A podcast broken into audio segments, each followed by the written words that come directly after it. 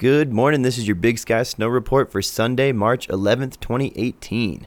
Daylight savings is here, which means more sunlight for us. Today is going to be another beautiful, warm, sunny day with clouds increasing slightly as the day goes on. The low temp will be 16 degrees, climbing up to 37 in the afternoon. We'll have very light winds out of the southeast. Come take advantage of these early spring like conditions, get your gear, and head on up to Big Sky Resort.